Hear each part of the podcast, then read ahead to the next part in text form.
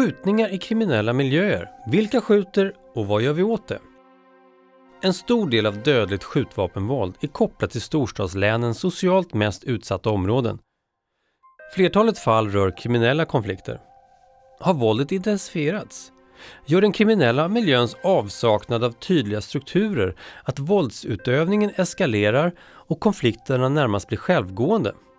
Det diskuteras i det här avsnittet av Snacka om brott special av en panel vid ett seminarium som Brå arrangerade under Almedalen 2019. Medverkar gör Karin Svanberg, enhetschef på Brå, Daniel Westerhav, även han enhetschef på Brå, och Boel Håkansson, kommissarie och verksamhetsutvecklare vid nationella operativa avdelningen. Moderator är Willy Silberstein. Välkommen Daniel Westerhav, Brottsförebyggande rådet. Du har studerat dödligt våld. Vad är, bara sådär, rubriken, vad är det du har tittat på? Det är skjutningar i kriminella miljöer. Vi har ju på BRÅ gjort flera rapporter tidigare där vi har berört skjutningar i kriminella miljöer. Men den, de studierna har hela tiden baserats på rättsväsendets data, det vill säga statistik, förundersökningar och liknande. Och här har ni gjort på ett annat sätt? Ja, för den pusselbit som saknas i kunskapen är utsagor från de personerna som själv är inblandade i skjutningar. Och det är det vi har gjort i en studie nu. Vi har intervjuat 21 personer som själva har varit inblandade i skjutningar eller har djup erfarenhet av kriminella miljöer. För att få höra vad de själva anser om vad det är som händer i de här kriminella miljöerna. Det är svårt att få dem att prata? Det är aldrig lätt att hitta hitta gärningspersoner och intervjua. Men vi har gjort det i många studier förut. Vi har gjort det med storskaliga skattebrottslingar, vi har gjort det med hälare, eh, narkotikagrossister. Men vi upplevde att det faktiskt var lättare att hitta intervjupersoner i den här studien. Och det tror jag har att göra med att de själva faktiskt anser att det här är ett problem. De tycker att det här bör minska? Eh, ja, alltså de, det var ju killar som intervjuades i den här studien som själva eh, menade på att jag lever inte om två eller tre år om vi inte får stopp på den här utvecklingen. Ja. Fick du fram någonting? Varför går tyvärr allt fler, och det är oftast män, unga män, beväpnade? Ja, eh, nu, nu är det inte så att de går beväpnade utan man kan säga att man har ett vapen lätt tillgängligt i sin närhet. Men man blir stoppad och kontrollerad av polisen så därför bär man inte på sig det hela tiden. Men man har i alla fall så att man kan nå det snabbt om man behöver. Och vapen är väldigt viktigt i den här miljön för det är en, en trygghet. Man ser det som en livförsäkring. Eh, dels så behöver ett vapen för att kunna bygga upp det här skrämselkapitalet som vi pratade lite om på, på förra seminariet. Eh, men det är också eh, när, det är för sent att skaffa ett vapen när en konflikt uppstår. Du behöver ha ett vapen redan innan. Du sa att det ger trygghet, ger det status? Ja, det, det, var en av de sakerna som var tydligast i den här studien att själva statusen, ryktet eller skrämselkapital som vi kallar det inom forskningen är egentligen motorn bakom de här skjutningarna. Att det är väldigt viktigt att framstå som någon som inte är svag, som inte böjer ner sig. Och då blir skjutningar ett instrument för att bygga upp det här skrämselkapitalet. Och det vet vi väl, men jag frågar ändå, tillgången är verkligen inget problem? Eh, på vapen? Nej. Eh, både de här personerna vi intervjuade i tidigare studier, när vi intervjuat poliser, så är de väldigt eniga i sin uppfattning om att eh, det är en väldigt god tillgång på vapen i den kriminella miljön. Och den kommer varifrån då? Att... Kommer lite överallt ifrån, men många av vapnen härrör ju från Balkanområdet, från kriget i forna Jugoslavien. Och det är inte så svårt att föra in det i Sverige? Eh, nej, eh, inte som det ser ut. Sen ska man komma ihåg att vapen är ju inte heller en förbrukningsvara, som till exempel narkotika som man tar in och förbrukar. Utan när vapnen väl kommer in här så är de kvar i den kriminella miljön tills de går sönder eller beslagtas av polisen. För, för det är också någonting som vi har sett i studier att för en 10-15 år sedan sedan om man använde ett vapen vid skjutning, då gjorde man sig av med vapnet efteråt. Nu återanvänder man samma vapen. Jag hörde eh, under lunchen här Anders Thornberg, rikspolischefen, säga att innehav ger fängelse i två år, men det verkar inte avskräcka i någon stor omfattning. Nej, och med tanke på att det här är personer som lever om ett hot mot sitt e- eget liv och deras egen logik är att de behöver vapnet för att försvara sig. Och är det så? Utifrån det du har sett. Om det, vill man, vistas man i denna miljö så behöver man vapen för att försvara eh, Det var så intervjupersonen uttryckte det, ja. Hur mycket eh, pratar de om lojalitet och att man eh, har vapen för att vara, hjälpa andra och så vidare? Eh, de pratar väldigt mycket om lojalitet och det vi har tittat på, de här 21 personerna vi har intervjuat, det är ju från förortsmiljöer, socialt utsatta områden. Så det ska man också veta att det jag pratar om nu kanske inte kännetecknar alla former av kriminella miljöer utan det är just den miljön vi har tittat på. Och det som är intressant där är att man kan egentligen inte prata om det här med rekrytering in i kriminella gäng eller så, utan det här är personer som är uppväxta i socialt utsatta områden. De lever i en miljö där kriminaliteten vardag. Man kanske har behövt gå genom en öppen narkotikaförsäljning på väg till skolan eller till tunnelbanan och liknande. Och det gör att de här killarna är kom kompisgäng från början som växer upp och sen glider de tillsammans in i kriminalitet. Man märker att man kan börja göra pengar på att sälja narkotika och liknande. Och det gör att till skillnad från andra kriminella gäng, om man jämför med mc-gängen, att de har redan den här lojaliteten och vänskapen från början. Och sen börjar de begå kriminalitet. I ett mc-gäng då måste du vara provmedlem och bevisa din lojalitet för att få komma med i gänget. Mm. Och samtidigt har jag förstått att de här lojaliteterna är inte är särskilt stabila utan det här kan ändras ganska snabbt. Ja, det var faktiskt en av de intressantaste resultaten med studien tyckte jag. En av förklaringarna till att de här konflikterna uppstod var just att det var kompisgäng som började begå kriminalitet tillsammans. För det gjorde att det fanns inga riktigt tydliga organisationsstrukturer som kunde kyla ner när det blev en konflikt. Utan när man började tjäna pengar, man började misstänka varandra, man svek varandra, eh, då blev det väldigt individuellt. Och många av de här konflikterna vi ser är faktiskt tidigare vänner som skjuter mot varandra. Mm. Och eh, eh som utomstående så får man intrycket av att ett människoliv är inte värt särskilt mycket. Är det det du också märkte när du pratade med de här? Ja, ut, utifrån den logiken att de resonerar ju mycket att det handlar om att döda eller dödas. Man pratar om att när man hamnar i en konflikt, och det är väldigt viktigt att den här konflikten kan handla om vad som helst. Och det var väldigt, det kunde man se i de här intervjuerna att de hade svårt att uttrycka vad som hade utlöst de här konflikterna. Man pratade om att det blev tjafs och liknande. Det var inte det viktiga. Det viktiga var, eftersom man hela tiden är bevakad i den kriminella miljön, så kommer de andra titta på hur reagerar jag? Hur svarar jag nu på den här upplevda kränkningen, på den här konflikten? Och om man då inte svarar tillräckligt kraftfullt, då upplevs man som svag. Och då ökar risken för mig om jag uppfattas som svag. Ja, precis. Och det gör också att om man då hamnar i en konflikt med någon annan, då vet man ju inte hur han kommer reagera på det här. Då, vill, då resonerar en del av de här intervjupersonerna, då är det bättre att vara den som skjuter först än att gå och vänta på och se vad som ska hända. Ja. Man ser ju, det är inte tack och lov särskilt vanligt, men det händer ju lite oftare än tidigare också att helt personer som inte har någonting med de här brå, eh, gängmotsättningarna att göra, som också lite slumpmässigt drabbas av våld. Är det någonting som man pratar om i de, med, inom de kretsar som du har träffat?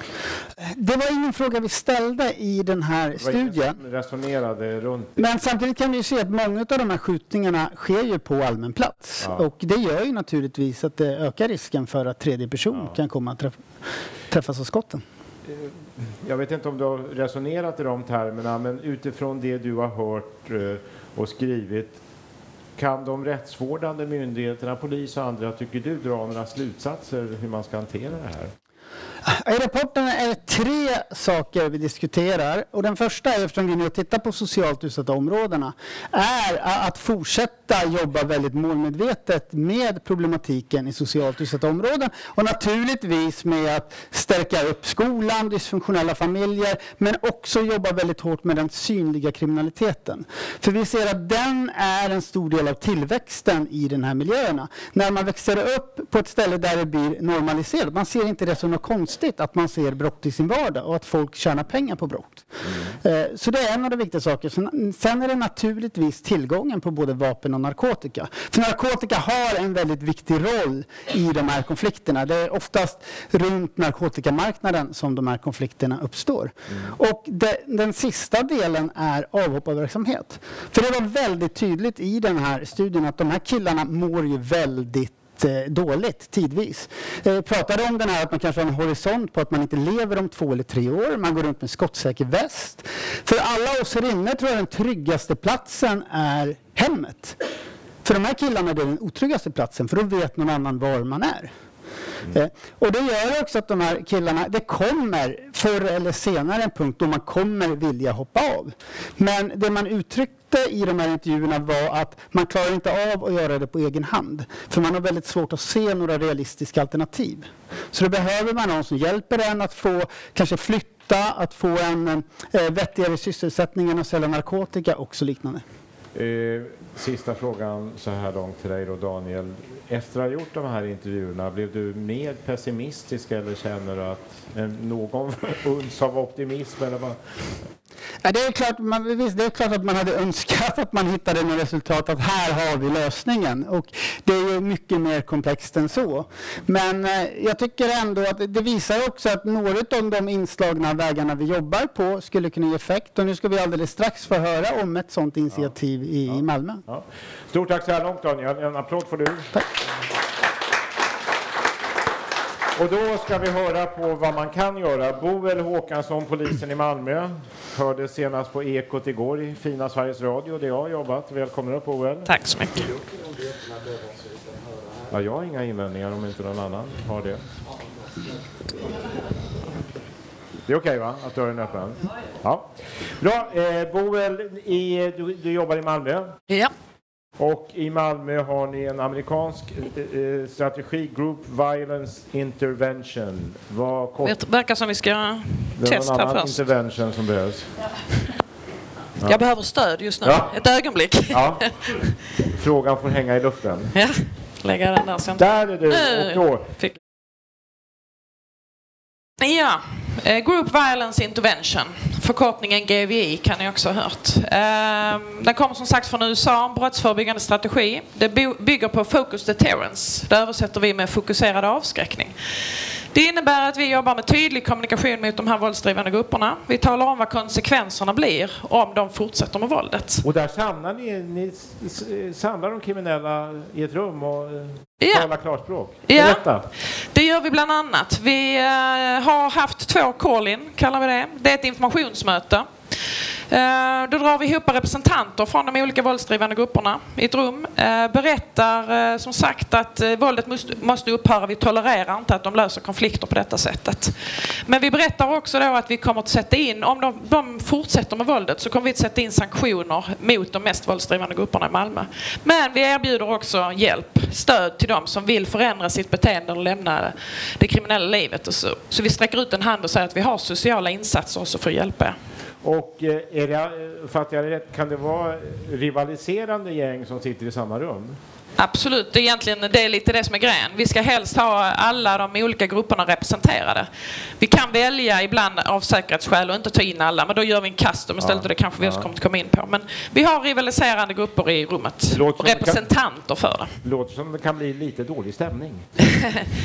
inte dålig stämning, det är en Nej, positiv stämning. Men det är en tryckt stämning. Vi ja. känner av, eh, vi har som sagt ett förmöte. Det börjar med att frivårdsinspektörerna, för det är kriminalvården.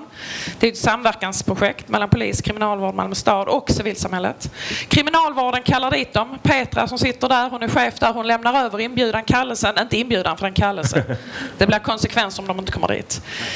Ehm, de kommer dit för att möta sin frivårdsinspektör. De går på ett förmöte där vi eh, berättar reglerna. Vad händer här? De, får, de ska lyssna. De får inte prata, de får inte störa mötet. Då eh, betraktas det som misskötsamhet. De får lyssna på en överläkare och en eh, traumasjuksköterska från eh, Malmö universitetssjukhus som berättar vad som händer när man får in en skottskadad patient och hur det känns för personalen att behöva prioritera bort andra patienter och sen meddela Eh, att det är någon som har avlidit. Det här berör killarna väldigt starkt kan jag säga. Sen lotsas de in i, i rummet där vi ska ha det här informationsmötet.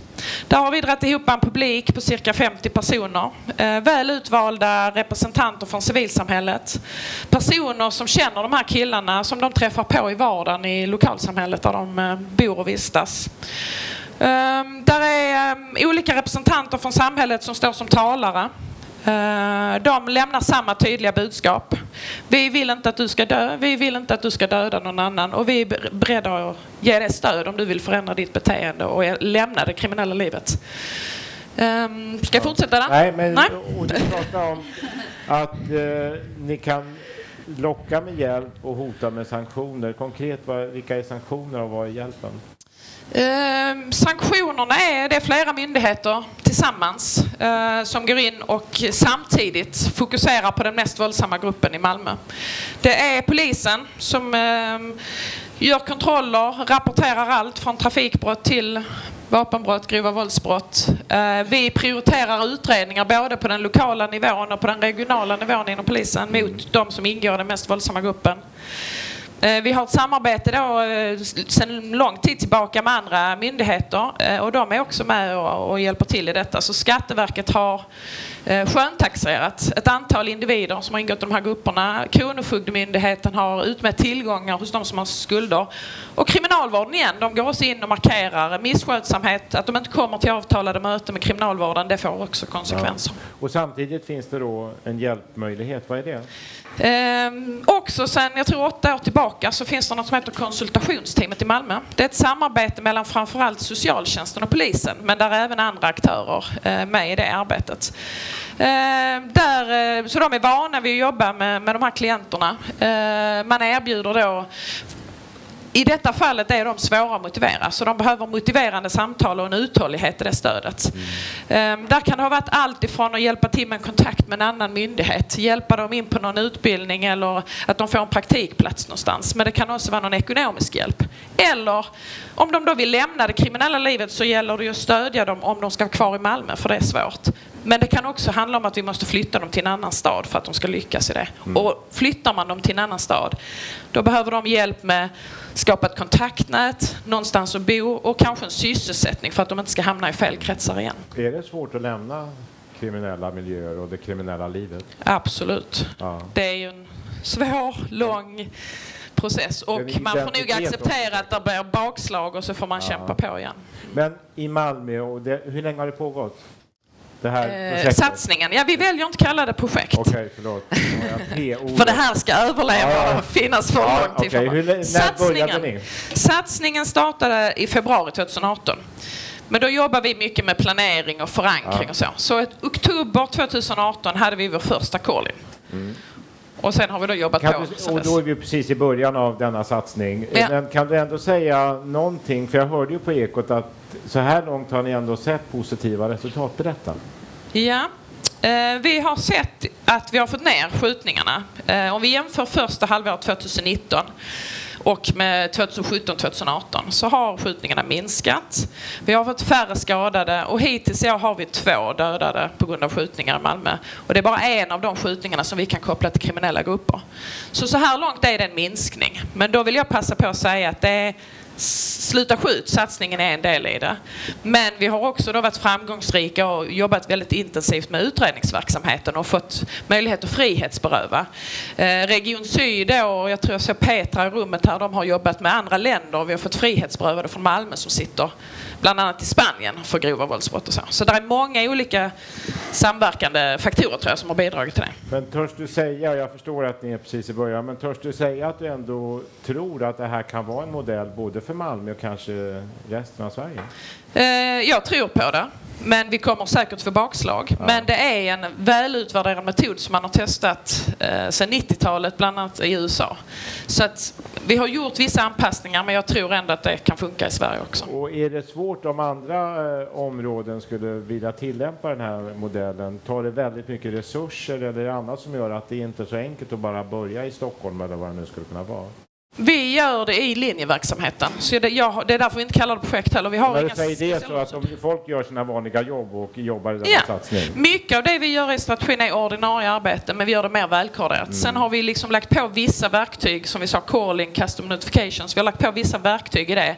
Vi har lagt till kommunikationen. Um, så att nej, jag menar inte på att det är uh, så resurskrävande som man inte kan göra det. Mm. Sen kan man behöva hjälp för att liksom tänka rätt enligt strategin och där har vi ju haft ett stöd från USA. Mm. Så det, där behöver man hjälp och alltså det är ett nytt arbetssätt och det tar tid att få kollegorna till att hänga med på vagnen kanske. Och, och för att summera återigen, jag förstår att du inte vet, eh, ni har inte utvärderat och så, men mm. det här ger ändå hopp att vi kan få ner antalet skjutningar i hela landet med en sån här satsning? Vi kan ju inte fortsätta som det har varit. Nej. Så vi måste våga prova något nytt. Detta är absolut värt att prova. Ja. Eh, och så här långt så vi ska fortsätta den här satsningen, tycker ja. jag.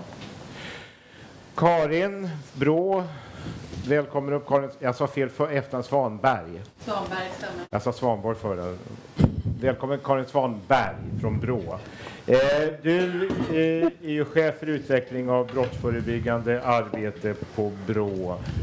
Vad säger du om den här modellen så här långt? Återigen, jag vet att det är rätt nytt, men ändå. Jag, jag bekänner mig lite skyldig till att den finns där den finns nu. För det var en, ett, en handuträckning som jag gjorde mot Malmöpolisen när vi såg att skjutningarna ökade. Vi hade eh, gjort vår vanliga omvärldsbevakning som eh, Brå alltid gör om vilka modeller finns som man skulle kunna replikera eller använda i Sverige.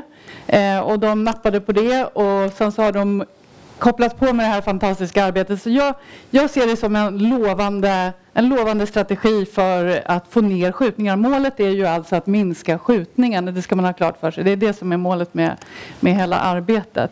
Eh, den är teoretiskt förankrad. Vi, du pratade om det här med focus deterrence. Det, är liksom en, det finns en teori bakom.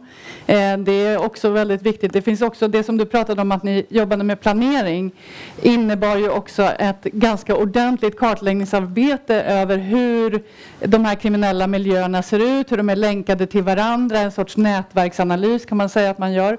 Eh, också jätteviktigt, det är ju så som vi menar att kunskapsbaserat brottsförebyggande arbete ska bedrivas, att man har en god bild av det fenomen som man ska förebygga. Och det här, ni, jag vet inte hur länge ni höll på med det, men det var, det var ett, bra, ett halvår som man liksom gjorde den här grundliga kartläggningen. Och det, det är ju också sånt som man normalt sett gör, mm. men här gjorde man det lite extra och med lite särskilda, en särskild metodik. Mm. Eh, och, och, och, det är ju det som är grejen, att man bygger på med lite extra tankeverksamhet runt det man redan ja. gör. Ja.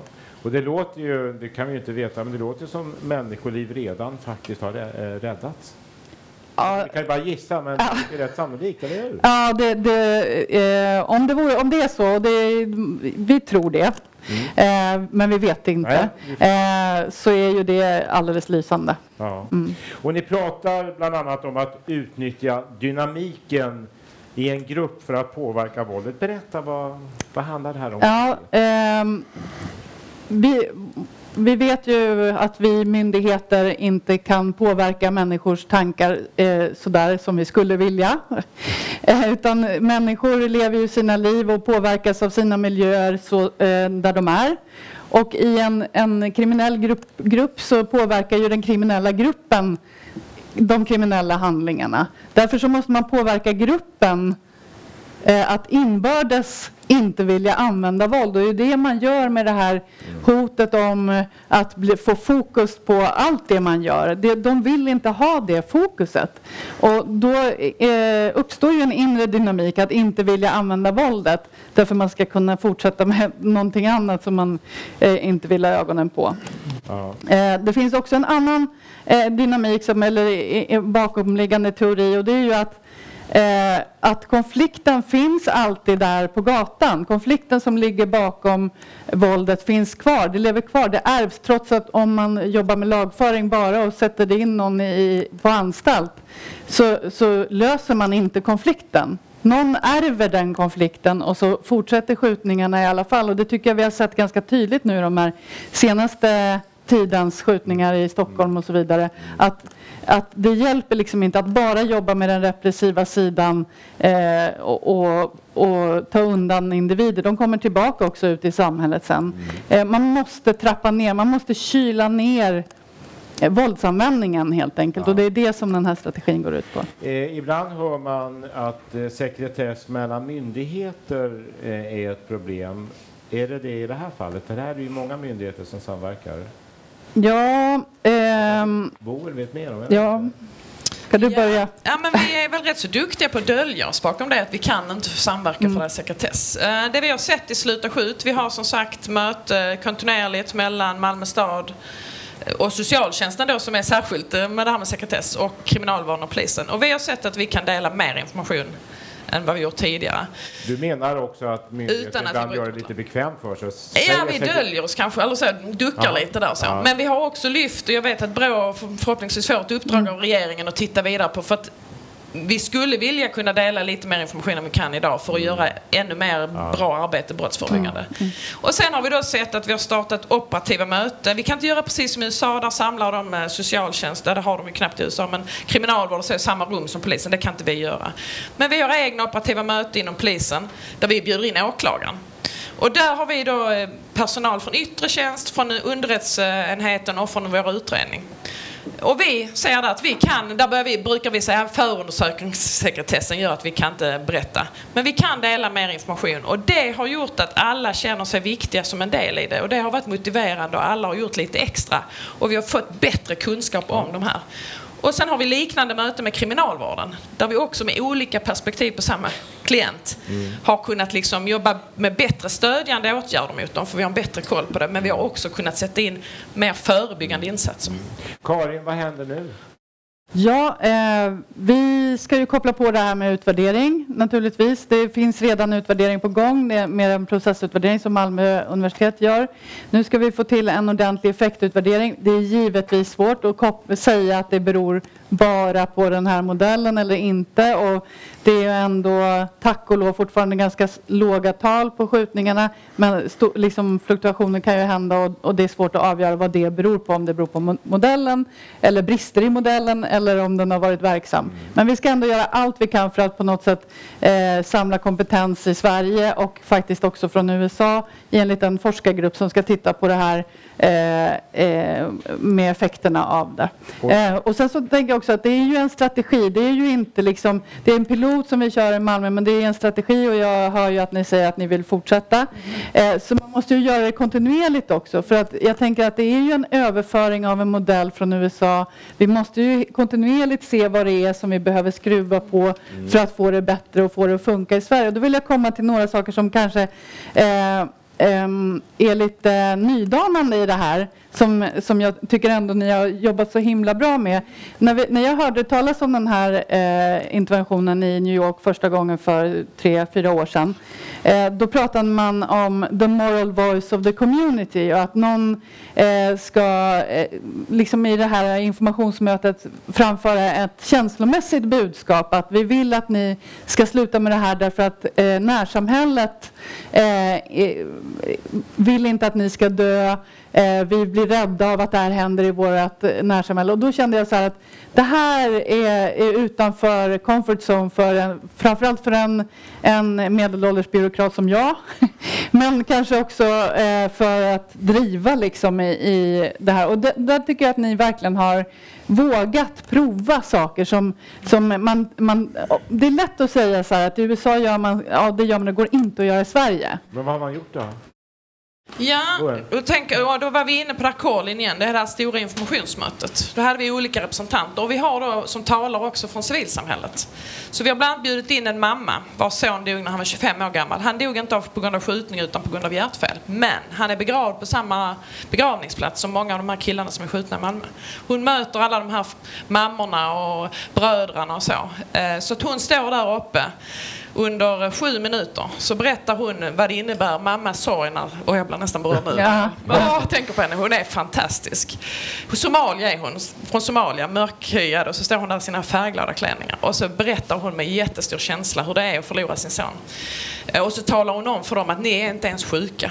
Ni är unga, ni ska se till att leva och ni ska ta emot den, eh, det stödet som ni får härifrån. Mm. De sitter, de skruvar på sig på stolarna, de torkar sig ögonen. Ingen av dem går därifrån utan att vara berörda. Jag tror, och sen gör hon också så här, för de måste checka ut innan de lämnar mötet. Då står mamma Lull, som vi kallar henne då. Hon står där och eh, ger dem en kram. Och ingen av dem går därifrån utan att ha kramat henne när de går därifrån. Så de är berörda när de går från det mötet. Och jag kan bara tipsa då, vi har en projektsida och den kan vi väl skriva upp adressen på. Där har vi gjort, det här tar en timme det här mötet. Där har vi lagt en tre minuters film på vår projektsida. Gå in och lyssna på den för där får ni en bra sammanfattning av strategin och vårt arbete och där får ni höra Mamma Lull och jag lovar ni kommer att bli berörda när ni hör hennes få ord där i den. Vi ser det på dig. Ja. Karin, vill du säga något mer? Ja, ja, en annan sak som där man kanske också går lite utanför, utanför comfort zonen det är ju det här med att, att när man uttalar det här vad ska vi säga, trycket mm. som ska skapa det inre trycket i gruppen. Alltså att man eh, i princip säger att vi kommer vara på er Vi kommer eh, liksom, det, det, är ju på sätt och vis ett hot skulle man kunna säga. Eh, och det tror jag också har funnits en spärr att gå över, att liksom våga sig på att vara lite tuff där. Där och då mot dem, liksom. visa att vi är, vi är inte, eh, vi vågar mm. gå emot er. Mm. Eh, och det, det, är också jättebra, det har man också på den där filmen, att det är inte några eh, liksom snälla snälla typer utan de vill, då, då är det nypor också. Så det är morot och piska. Ja. Det, man, och det är precis det som är en växelverkan med här. Boel, jag ska snart släppa in frågor. Jag tänkte bara fråga, då de som ändå um, påverkas och ändrar sitt liv, går de till 9 till 5 jobb eller vad händer med dem? Hmm. Nej, som sagt, vi har inte hållit på. Konsultationsteamet har hållit på länge. Det är inte lätt eh, att hoppa av verksamheten och vi har en som sitter här som jag vet är jätteerfaren på detta. Eh, och de här killarna är ännu mer, säger konsultationsteamet, de är ännu svårare att motivera. Ja. Eh, så vi hade efter första, bara för att ta något konkret exempel, för det brukar vara talande. Vi hade en kille, han skulle först inte komma för det var inte något för honom och så fick vi höra. Men han dök upp på det här mötet. Han blev berörd av mamma Lull. Han reser sig därifrån och innan han, när han checkar ut så säger han min mamma har lidit så det räcker nu. Eh, så, och vi erbjuder dem då också på Colin att vill du att vi ska ringa upp dig? Så vi ringer upp dem bara för att höra hur de har upplevt och försöka liksom komma igång med en kontakt med dem. Han får hjälp med en truckutbildning, han får hjälp med en praktikplats. Eh, sen tyvärr, han har trillat tillbaka igen nu men vi håller på att liksom försöka fånga in honom i nätet mm. igen och så. Mm. så att, eh, men det var några månader, eller hur? Ja, Truckutbildning och, och, och bara den liksom, tiden. Jag tror man måste, eller inte tror, jag är helt säker på att man mm. måste vara uthållig och man får inte ge upp dem efter första chansen. Nej. För det är som ni har beskrivit, de tycker det, det är din beskrivning Daniel är klockren. De tycker det är jättejobbigt. Vi gör de här, kanske jag ska nämna custom notification. De vi inte kan dra till Callin. Eller om vi ser en uppblossande konflikt. Eller om vi har haft en skjutning så går vi hem. Gör in enskilda samtal för att tala om att vi accepterar inga hämndaktioner, vi har ögonen på er. Eh, där vi har fått möta alla som vi har velat eh, få kontakt med. Och när vi kommer till deras områden och de inte är hemma, då är det folk i området som ringer efter dem. Så vi har fått möta alla vi har velat träffa. Det har varit i regel positiva samtal. Många av dem berättar om hur de upplever sin situation och att det är jobbigt. Att de är rädda, att de är trötta på våldet, de vill att det ska upphöra. Många av dem som har varit på call-in eh, upplever också att mötet var bra och att det är fler som borde behöva komma på det. De blev berörda, de fick en rejäl varning från myndigheterna men också att vi brydde oss om dem. Mm. Eh, så där är liksom en Ja, och så får man jobba vidare med, med, med de som då liksom bestämmer sig för att ändra sitt liv. Det låter som du har ett meningsfullt jobb. Absolut. Ja. Fantastiskt när vi kan förändra ja, situationen. I, mm. för det påverkar allas vardag ja. i Malmö. Ja, tack. Eh, nu kanske det finns frågor här ute. Ja. En, en i korridoren för absolut. Varsågod, ställ din fråga. Tack så jättemycket och tack för, eh, för, eh, för, eh, för läsningen. Frågan är, när ni talar om det här med att ni jobbar med att typ försöka ta dem till sjukhus och de anhöriga får berätta för deras, alltså hur det är att förlora en son eller någon annan på grund av de här skjutningarna och så tar man emot det här, det här konsekvenstänket. Eh, de flesta gärningsmännen idag är lite äldre. Min fråga är lite så här, desto mer tiden går så sjunker åldern på de kriminella. Och det är det man är rädd för idag de här barnen har inget, eller ungdomarna som kommer i de här kriminella miljöerna har inget konsekvenstänk idag. Mm. Och det är en utmaning som står för alltså i alla områden. Själv är jag uppvuxen i Stockholm, Södertälje och Botkyrka och mm. där höll jag på att säga det är lättare att skaffa vapen än en kebabrulle, alltså höll jag på att säga, men tyvärr. Ibland skämtar vi om det, men det är sant. Idag är det jättelätt att skaffa vapen. Eh, okej, okay, det har varit en stor fråga om det här med eh, bestraffning, men Alltså kort och gott, vad har ni för planer för att jobba emot att åldern sjunker i de kriminella miljöerna? Vem vill ta den? Tack. Ja, jag kan bara, jag kan bara bekräfta, jag kan bara, sen kan jag släppa mm. över där. Jag bekräftar där, eh, gärningsmännen i Malmö då, jag tror det ser liknande ut i Stockholm och Göteborg. Eh, gärningsmännen är, de flesta av dem är födda på 90-talet. Många av offren ser vi är födda mellan 95 och 99. Och som du säger, det är olika saker som gör att det sjunker åldrarna. Skärpt vapenlagstiftning och så gör att man använder yngre killar till att bära vapen och så. Ehm, så att det här Sluta skjut, det är ju, det är ju mycket fokus på de som är i 20-årsåldern som redan är grovt kriminella. Ehm, och där jobbar vi ju bland annat mycket mot Malmö stad och så, för de, där har de ju en stor roll i det. Att se till att, som Daniel beskrev, vi inte får dem till att växa in i de kriminella miljöerna. Mm. Så det där menar jag, det går inte bara att köra GVI och så är allting fixat. Utan du måste jobba med flera parallella mm. insatser för att jobba med de som redan är grovt kriminella men samtidigt stoppa att det inte är fler som växer in i den miljön. Mm. Men jag har inte liksom, gör så här, för det är en svår uppgift mm. även den, tänker jag. Tack. Fler frågor? Ja, där nere.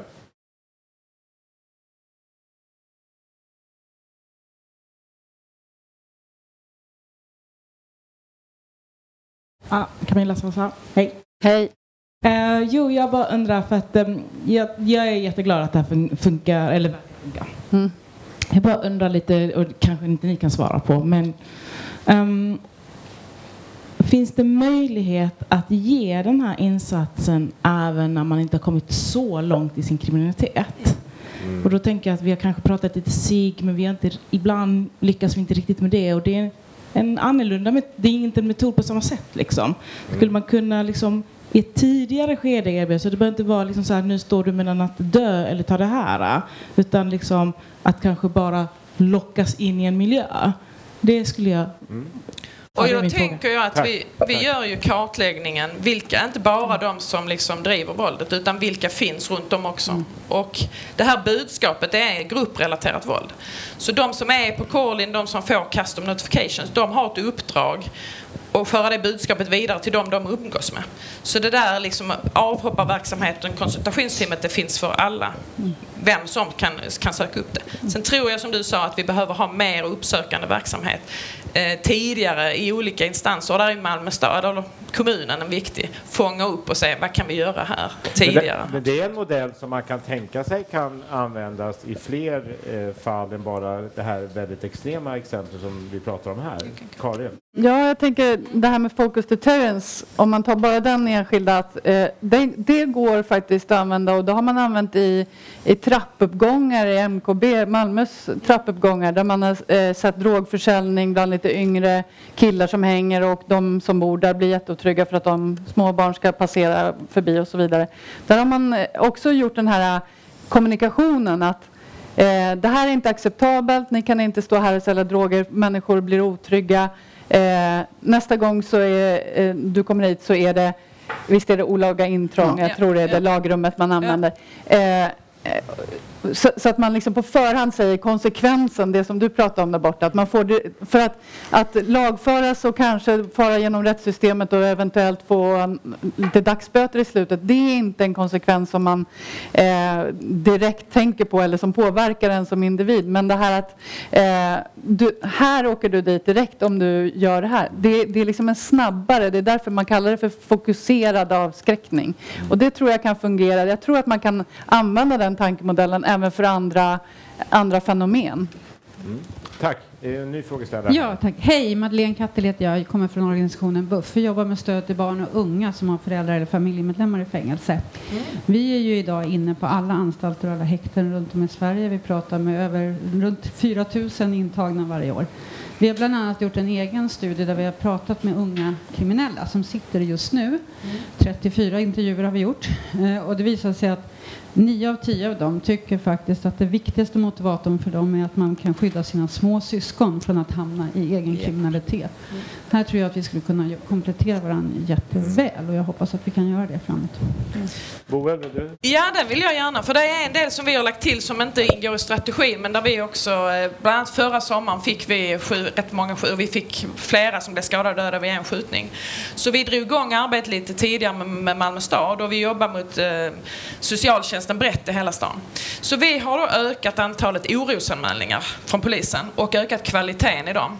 Och så har det blivit en bättre samordning på socialtjänsten Malmö stad. Så att det jag ser nu är att det händer snabbare grejer utifrån våra orosanmälningar. Det blir fler frivilliga omhändertagande, fler tvångsomhändertagande. Ehm, så att, ja, jag kan bara instämma i det. Att, Eh, Eh, och där har vi också, vet jag, vid något tillfälle, en, om vi tar konkret exempel, en kille då som han, mm, och vi bedömde också att han inte skulle vara kvar i stan. Vi hjälp, eller konsultationsteamet hjälper honom att flytta ut från stan snabbt och sen skulle, vi liksom, skulle de fundera vidare på hur man skulle jobba vidare med honom. Eh, därför har man till så vi flyttar med hela familjen också.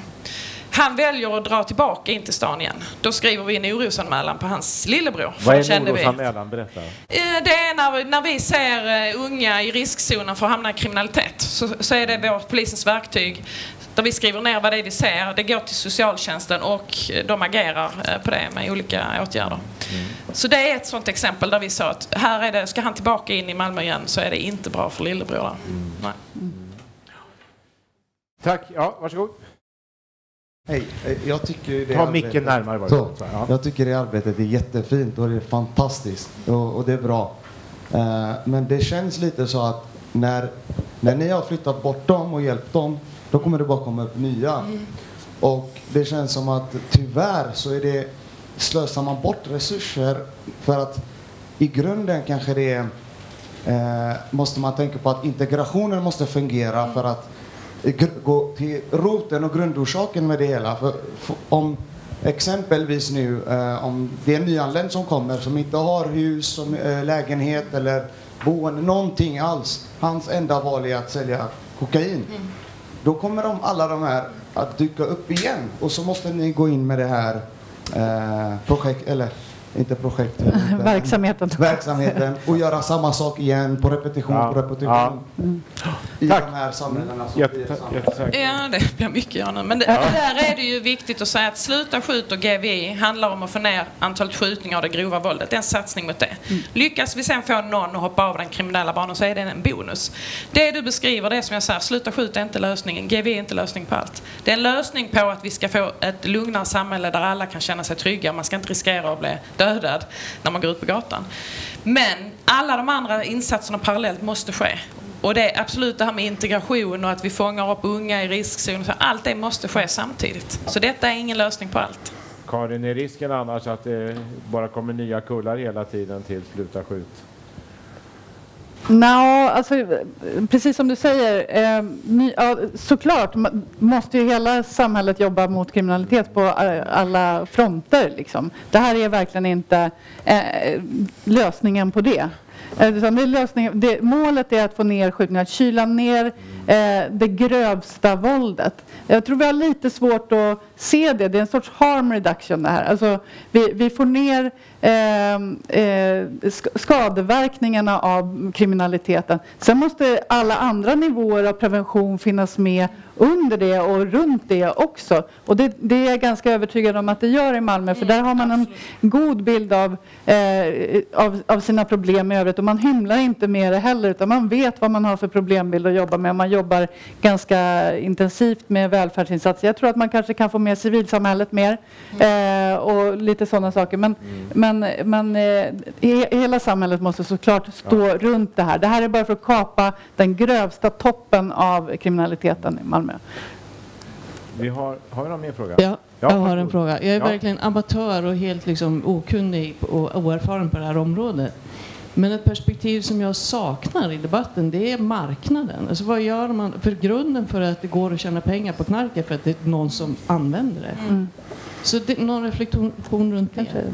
Daniel? Ja, det var en av de sakerna som jag nämnde som vi såg i rapporten som väldigt viktigt att jobba mot. Tillgången på narkotika och vapen eftersom de är ihopkopplade med de här konflikterna. Eh, och just som jag var inne på den här synliga narkotikamarknaden. Jätte jätteviktig att få bort. Det ska inte gå att växa upp i ett område där kriminalitet är en del av vardagen. Mm. Eh, där det är normaliserat. Utan, så där krävs det mycket mer insatser. Mm. För att så länge man kan växa upp i områden där det säljs narkotika öppet, då kommer vi se en tillväxt in i de här miljöerna. För det går att för ganska unga killar göra ganska, för dem ganska stora pengar enkelt. Det är ett väldigt smidigt, lättillgängligt sommarjobb helt enkelt och sälja narkotika. Okej, okay, det känns som att vi är rätt uppfyllda av det här, om man får utgå från mig själv i alla fall. Eh, finns det någon kort fråga eller? Då vill jag tacka er som har kommit och ännu mer tacka panelen. Stort tack!